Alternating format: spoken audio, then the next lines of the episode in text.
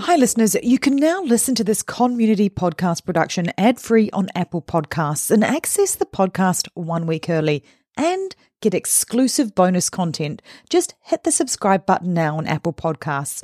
Or if you want access to all of the above, plus video versions of the podcast, head to patreon.com forward slash stop the killing.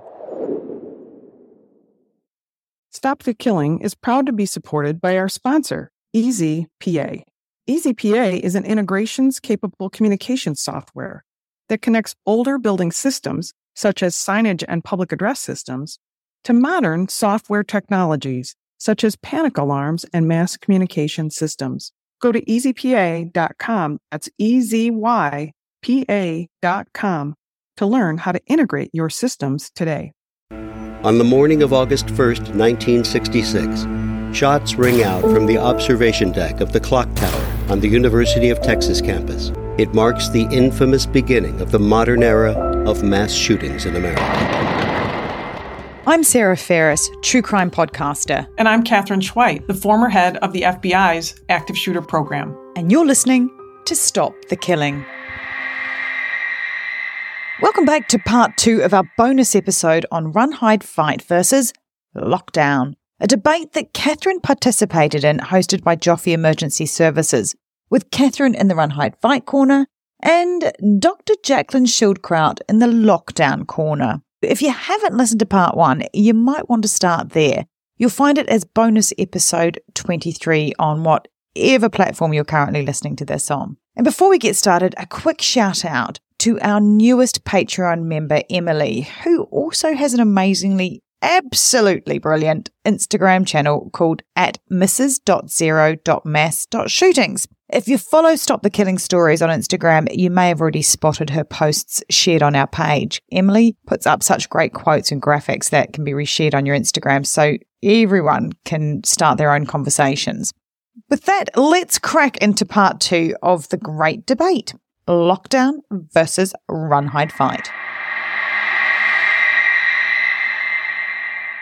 Where we just left off, we were beginning to think about and talk about the places where maybe the best intentions have gone awry. Let's take a moment and if if maybe each of you could share a couple of the drills or experiences where where well just that happened, where the best intentions went awry.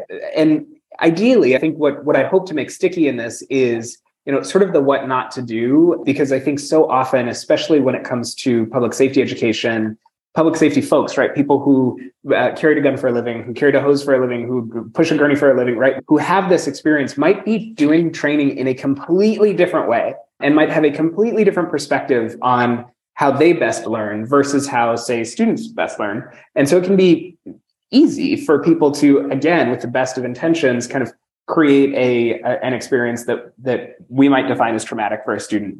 Um, so, Jackie, I'll start with you, uh, and then Kate, we'll go next to you. You know, I don't want to like toot the horn or anything. Um, we've been very fortunate not to have any traumatic experiences with our students um, during drills. And I think that that comes down to the fact that we are utilizing the best practices from groups like the National Association of School Resource, sorry, National Association of School Psychologists, National Association of School Resource Officers, and um, Safe and Sound Schools. And so, you know, just to kind of quickly outline those, we always want to make sure that we call drills as drills. No one should be thinking it's a real practice. We always want to ensure that we're not using any sort of sensorial technique. So again, we don't need to simulate active shooter situations to practice a lockdown. We want to give people opportunities to debrief at the end, right? You can't just expect them to go from sitting in a corner to back to learning. You have to like let them exhale and talk about their experience and ask questions and have a conversation.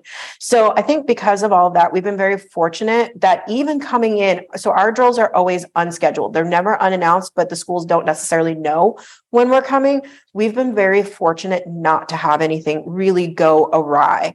Um, you know, certainly we've all heard the stories of the drills gone bad, where teachers are getting shot with pellet guns and students are being exposed to crisis actors covered in fake blood and sounds of simulated gunfire. And that is all so incredibly problematic.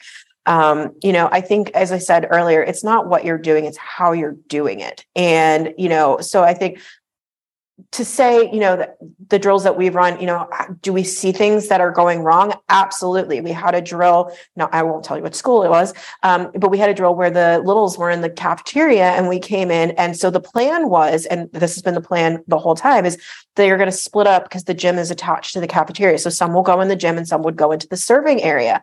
And it was new teachers and they didn't know the plan. So uh, the cafeteria leaders are going, come, come, come. And they're like, and what ended up happening is eventually the cafeteria ladies were like, we got to save ourselves in this practice. They locked down, the gym's locked down, and I've got three classes of kindergartners sitting in the middle of the cafeteria.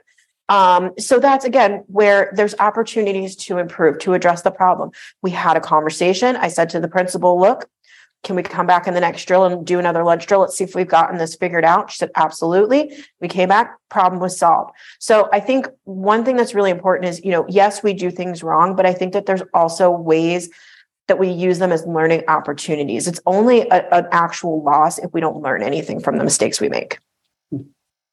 You know, I think after every incident, um, you know, I, I, hope everybody understands that after every single incident, you run an after action. Every, the local police will run an after action, uh, the districts will run after actions, businesses will do an after. I do that. And my client base is primarily corporate based, the big companies, little systems who are saying, you know, what can we have that's consistent, like you said before, and how can we incorporate that into, uh, particularly for businesses? You know, taking people offline to train is money. It's money, money, money, money. And training is a cost code. We all know security is a cost code. So for businesses, it, the idea is you need to make sure that you run your process and you still allow people to you know go about their business and i think in a school environment that's exactly what we want people to do but i think what happens is we go for the low hanging fruit and in lockdown that's the challenge that i find with people saying lockdown's the way to go i think it gives people the justification for the low hanging fruit. Hmm. They, we get lockdown in so many more ways that we don't get run or fight. It doesn't mean that we don't want run or fight and we don't really train to run or fight, but I think it's a comfort zone and people go to it. When I look at errors that are made, as you mentioned, I think it's been a learning process on how do you run the drills and the idea that we're going to be traumatic and we're going to have a drill run where we're going to make people think that somebody else down the hallway is shot. All of that is bad. I mean, that's something that I think I stressed and when I was writing about it. You can train all the way down to the littlest age. We don't we don't take a child off a plane when we're giving the warnings about the plane going into the water. We account on the fact that the adults who are sitting next to them are going to speak to them in a way to make them not be afraid that the plane is going to, you know, blow up in the sky. There's a lot of things that kids face every day and we count on the fact that the adults around them are able to put it into the right language. But we have to let teachers who are trained to speak to that age group teach that age group in a safe way and allow for them to have their conversations back like you mentioned about instead of just a we're going to walk down the sidewalk and sit here or we're going to lock down a room and just sit here and we don't really know what's going on but you be quiet. What are you training first graders in? You're training them to be quiet i mean you're training them to be quiet and to follow directions you're not training them to dodge bullets so i think that you don't need to have the noisy bullets. And I think that was a learning process through the training companies that did uh, develop training. And they said, well, in law enforcement, we, we need to get our heart rate up and we need to simulate. And I get that. I mean, I have been in scenes with my gun out and thinking, am I going to be dead in the next two minutes and leaving my kids without a mom?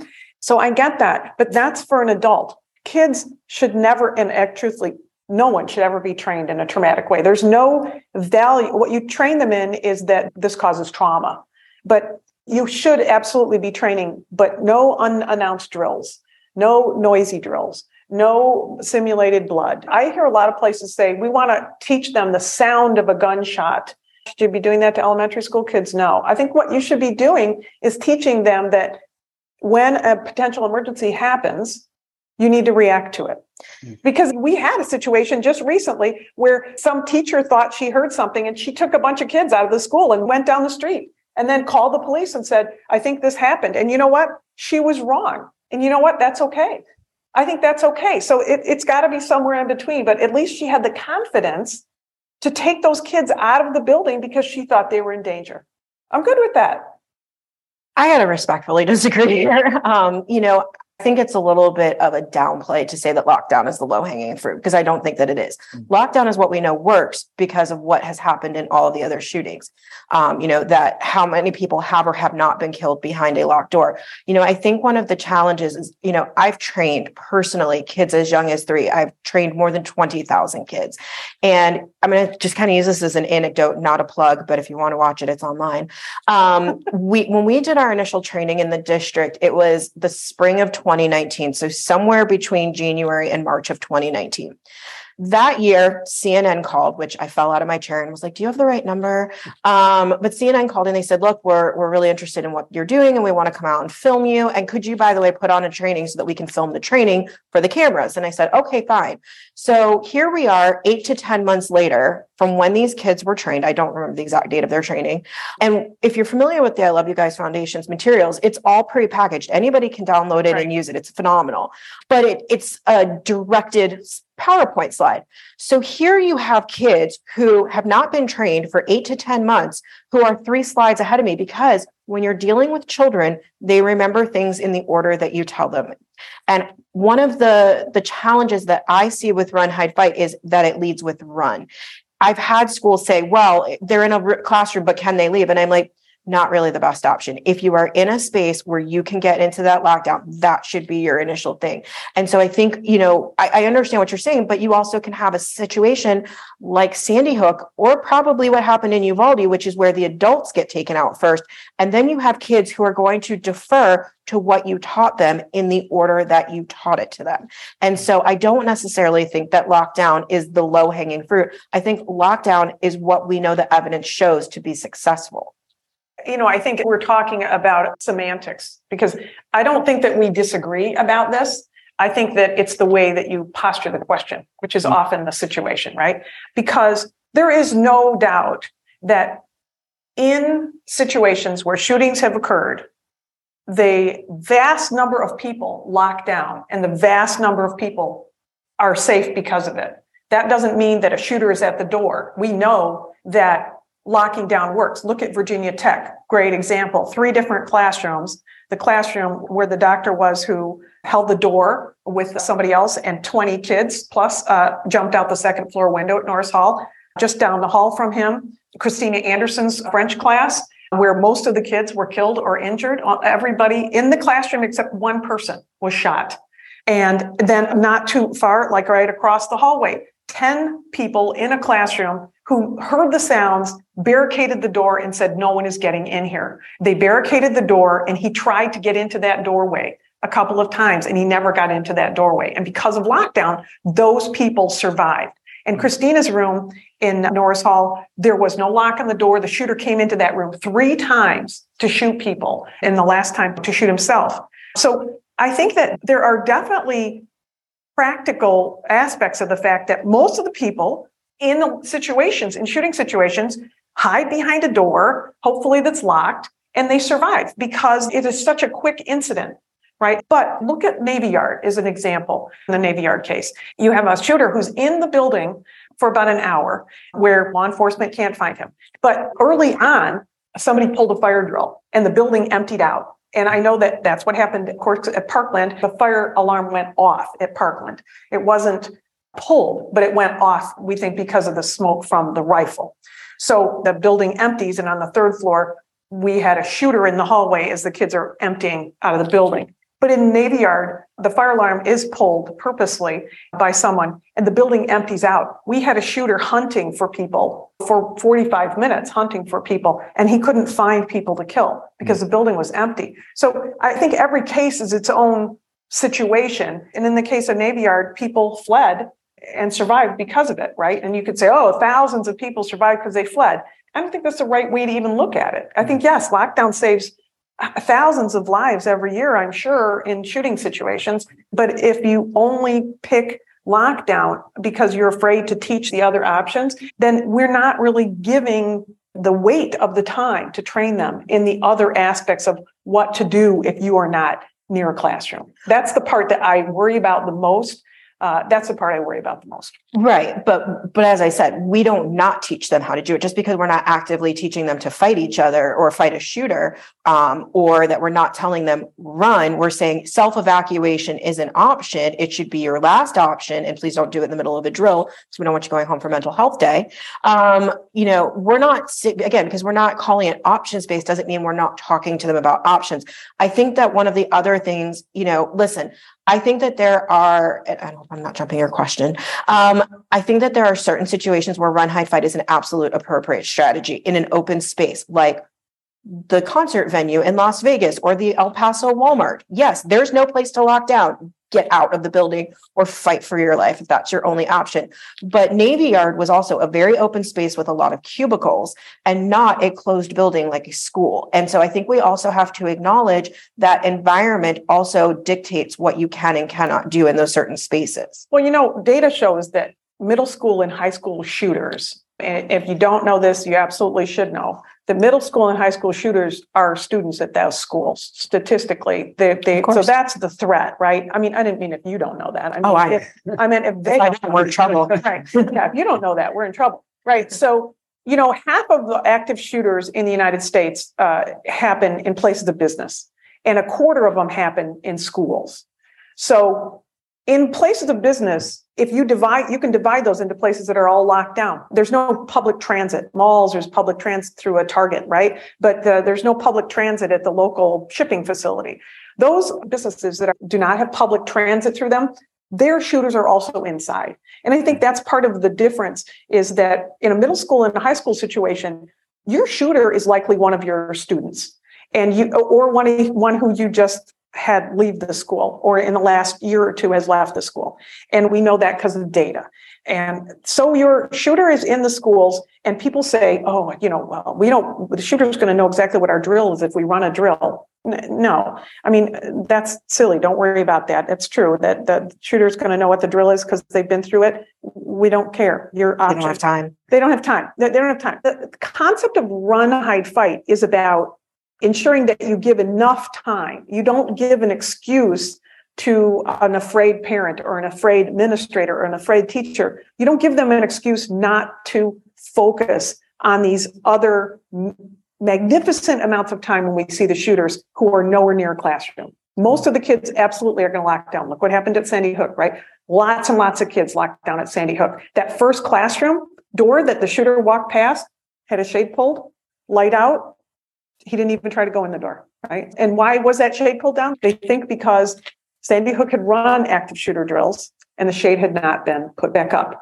right? So I think that we can learn a lot every time. I'm just concerned when we only talk lockdown that people are going to use it as an excuse to not talk about the others. And you, as a skilled full time educator in this area, you have the knowledge and you have the data behind you, this practice and the training and articulating it to everybody else. But I feel that what happens is you have one person whose responsibility to throw up three slides at a faculty meeting and talk to the faculty about it.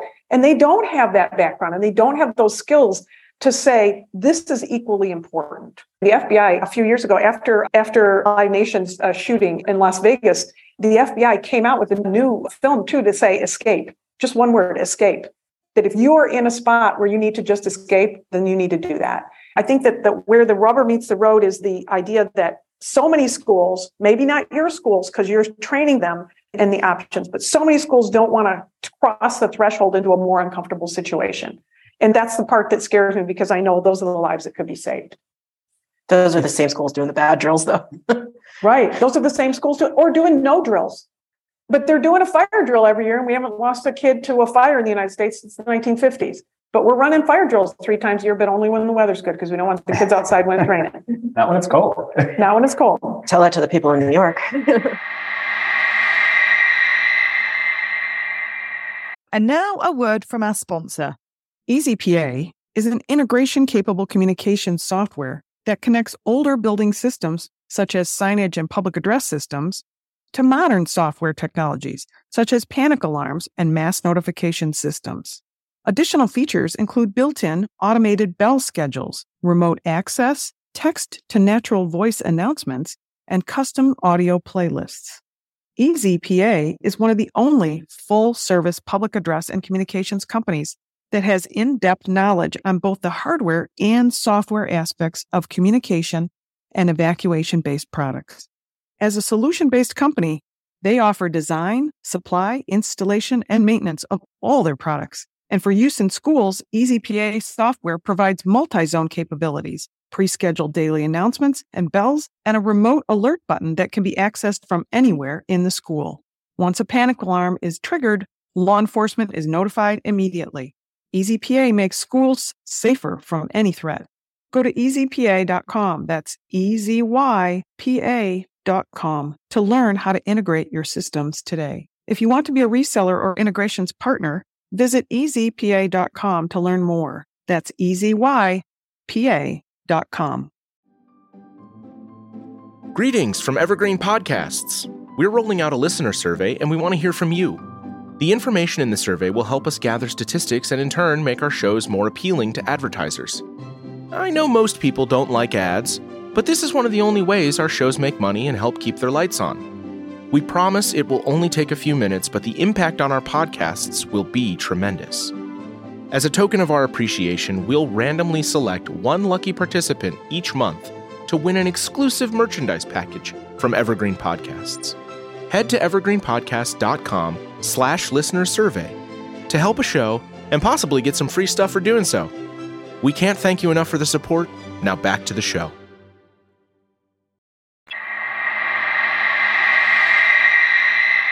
I hear you both saying a few things.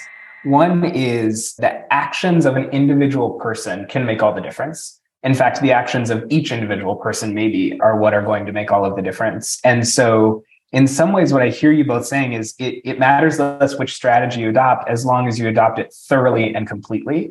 I'm hearing you both say that training and practicing are both critical.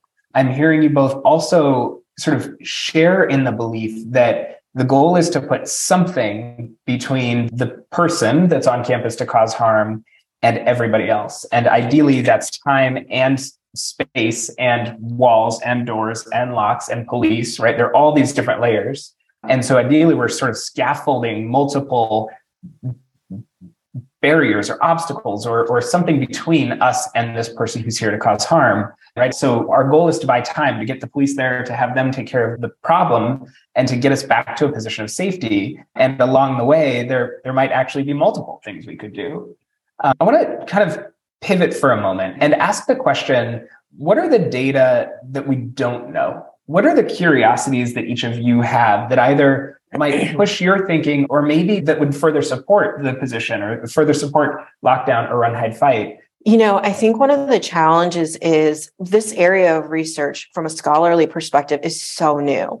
The work we started doing was fall of 2018. And prior to like the stuff we started publishing, there's three studies and they're very small samples. I mean, we're talking 32 kids or 74 kids. It's nothing on this big of a scale. And as as proud as I am of the work that we've done, the reality is, is we've done it in one school district and 30 of 130,000 public K to 12 schools. I appreciate your, if I could clone myself, I'd love to be everywhere. I can't. And so I think that there's a lot that we don't know. You know, as I said, these are kids who are not likely to have a parkland. I'd love to replicate the work in a suburban school district. I need somebody to give me scholar or grant money and a district to do that in. But it came down to who opened their doors to me, who didn't say, this is someone else's problem. It's never going to happen here. That was the challenge. We had somebody who was proactive who said, we want to do this. So I think that there's a lot we don't know in the, even just in the context of lockdown drills about what this looks like in a rural community versus an urban community versus a suburban community. I think that we do need more research into the longer term effects. You know, we know that skill mastery can be built and maintained. We have not done as much follow up on the mental health impacts of drills. And I think one of the biggest challenges is the research that's out there focuses on lockdown. So there's a lot we don't know about run, hide, fight, or any of the more options based protocols. And I think in order to make a more meaningful comparison, we need to have more research in this area. So if anybody would like to grant fund research, we are happy to take your research dollars. Yeah, I think some of the challenges to that, right, is that it's hard to research what didn't happen right? And so, you know, we kind of look to other things. Some of it is anecdotal, right? You know, Frank DeAngelis, who's a friend of mine, he was a principal at Columbine High School. And I had this conversation with Frank on my podcast with Sarah Ferris, and we talked specifically about this. I said, What do you think about run, hide, fight? And he said, If our people had been trained in run, hide, fight, more of us would have left the school. We had 117 kids down the hallway in a coat closet, which I I was in, and it's a room that's like a, a it's back, very small, tiny little room, and they had 117 people jammed in that room, and you could see the doorway to get out. But he said we never provided any discussion at any time about the option of leaving the school so we had, you know, a teacher bleed out. We had other kids who who stayed in lockdown who maybe could have escaped the school. And I think that's the challenge, right? Is you got to walk through every little space. My daughter, I mentioned, is a middle school teacher. She has the last classroom in the end of the hallway. And she said to me after Uvalde, she said, you know, I talked to the principal and I said, you know, if something happens, we're leaving. And I said, oh, how did that go over? And she said, he knows I'm not kidding. I mean, what that tells me is what you said, it's make a decision and know what your alternatives are, right? And we're learning every time we get another piece of data. One thing I, I, think we have to acknowledge here, um, you know, and I say this as somebody who not only grew up in the Parkland area, but also went to college in Orlando, where we not only had Pulse, but another mass shooting that most people don't know about that I was two blocks away from in 2009 mass shootings in America are horrific and they devastate entire communities. These are incredibly statistically rare events. Homicide in America is 0.1% of offenses that are known to law enforcement. Mass shootings are less than 0.1% of that 0.1%. We are, so I think to, and I agree with you, but to say suburban communities are at more of a risk, of 0.1%, right. 0.1% is, no, incre- is incredibly, point. incredibly, we have to be very careful in how we couch that. So I think the one thing that I would want to leave schools with is we need to plan not only for the very worst day, but for every bad day. That's where taking an all hazards approach comes into play, where lockdown is not only effective for an active shooter situation, but if you do have a threat of a weapon or again, I grew up in South Florida, and if anybody on the call knows where Marjory Stoneman Douglas High School is, right off the Everglades. And if you know about the Everglades, people like to get exotic pets and then let them loose in the Everglades. It's not it's not unconscionable that you can have dangerous animals get into a building. Pacific Northwest could have a bear or a moose. I'm not trying to sound dramatic here. You don't want children interacting with them any more than a person with a gun or a knife or any other violent weapon. So I think we need to plan for all of the bad days, not solely focusing on the very worst day, you know, and, and searching out for the needle in the haystack that may never come. So I, I just want to kind of leave that context. Yeah, and I would just say safety is about not if it happens. Safety is about being prepared in case it happens. Well, that concludes the debate on this bonus episode. But join us next week to hear the Q&A that followed on from the listeners on the Joffe webinar. And if you can't wait for part three, then you can access the full video debate at patreon.com forward slash stop the killing now or access it on Apple Podcasts, where you can now find the podcast ad free and one week early. Thanks for listening. And if you want to know more, Katherine's book, Stop the Killing, is out now. For more details, go to katherineschweit.com. Please consider also supporting our independently made podcast. It's simple to do. Go to patreon.com forward slash stop the killing. And for as little as the price of a latte a month, you can be part of the solution to stop the killing. Patreon rewards range from official do gooder status to ad free episodes, autographed books, and opportunities to connect with us directly for your business, school, church, or even just a book club chat. But just knowing that you are part of a movement that has the power to make your community safer, well, that's got to taste better than a skinny cappuccino any day. So please head to patreon.com forward slash stop the killing now and polish off your do gooder halo and make sure to include your name so we can give you a shout out. This podcast is a Conmunity podcast production. That's con with an N. If you want more content, then head over to Conmunity Podcast at Instagram, where you'll find trailers on more binge worthy true crime, like the award winning podcast Conning the Con. And check out our show notes for all the links mentioned. Finally, if you want one takeaway action that you can do right now that can help make our community safer, Please share, rate, and review this podcast wherever you listen. everybody needs to know that they hold the keys to see something and say something. Together, we can stop the killing. It's one of those things you hope never happens, but you better train for it because it will happen. And it will happen in places you wouldn't expect. Be ready for it.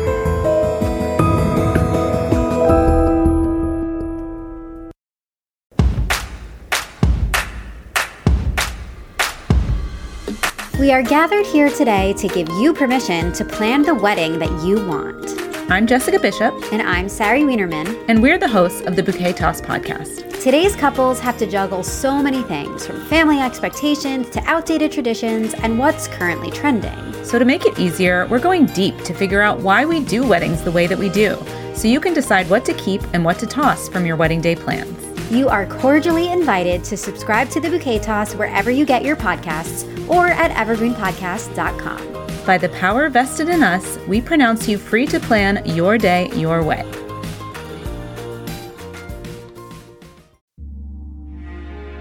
Ohio is a land of mystery, from missing shipwrecks and lost treasure beneath her surface to strange phenomenon slicing through her skies. From myths that have evolved around historic events and people to the unsolved murders and disappearances that keep her communities wondering what happened. Find Ohio Mysteries on your favorite podcast app and let's explore the inexplicable.